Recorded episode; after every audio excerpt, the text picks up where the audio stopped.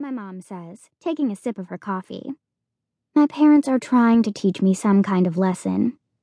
They don't think it's right that they would have to pay more than $500 for a last minute plane ticket from Florida to Massachusetts when I'm the one who convinced them to let me go on this trip.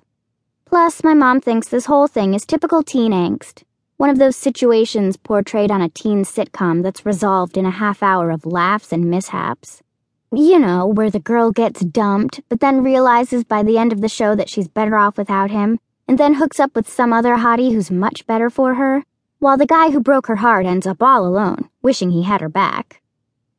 That is definitely not happening. In fact, it's kind of the other way around. Jordan is having tons of fun with his MySpace girl, while I'm the one sitting around, wishing I had him back. I sigh and stare out the kitchen window, looking for Jordan's trailblazer. It's 8.07, and he was supposed to be here at 8, which makes me think that A, he's late, B, he's acting like an asshole and blowing me off, or C, he's gotten into a horrible car crash that's left him dead. The most likely answer is A. We went to the prom together, and the limo had to wait in his driveway for half an hour. At the end of the night, we got charged for an extra hour. He, read his parents, paid for it, but still. Although I'm all about option C. Okay, maybe not the dead part. Just like a broken leg or something. I mean, his parents have always been really nice to me and I would feel horrible if they lost their youngest child, even if he is a liar and a cheat. Do you want some coffee? My mom asks, which is ridiculous because she knows I don't drink coffee. Coffee stunts your growth. I'm only five foot two, and I'm still holding out hope that I'll grow another few inches. Plus, I'm tense enough. Getting me all hyped up on caffeine is definitely not a good idea. No thanks. I say, looking out the window again. I feel a lump rising in my throat, and I ignore it. He wouldn't blow me off, would he? I mean, that's so screwed up. Although, if he did, that means I wouldn't have to go with him, which would be great. If he stood me up, my parents would have no choice but to let me book a flight and take it to Boston, which is what they should have let me do in the first place. I take a deep breath. It's only three days. I can get through that, right? Three days is nothing.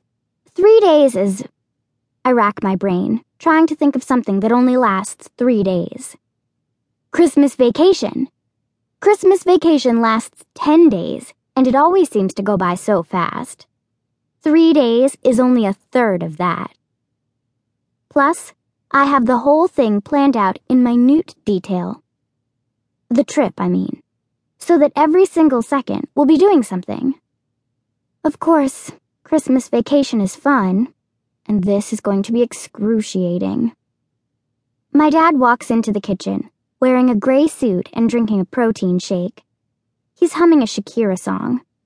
My dad loves pop music, which is weird because he's almost 50. Although I think my dad may be having a bit of a midlife crisis since lately he's taken to buying weird clothes.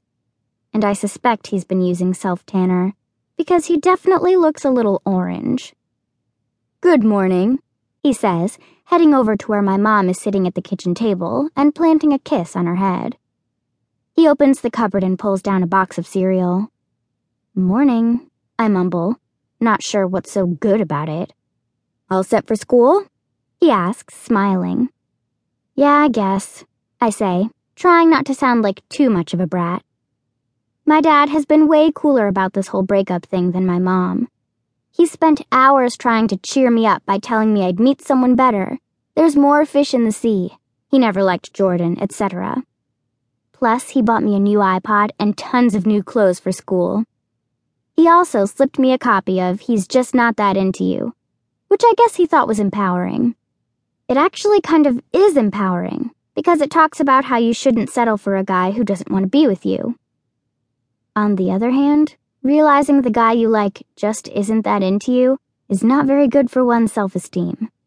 Plus, I was reading parts of it to my friend Jocelyn one time, and she interrupted me to say, Actually, if you need a book like that to tell you he's just not that into you, you're probably not the type that's going to act.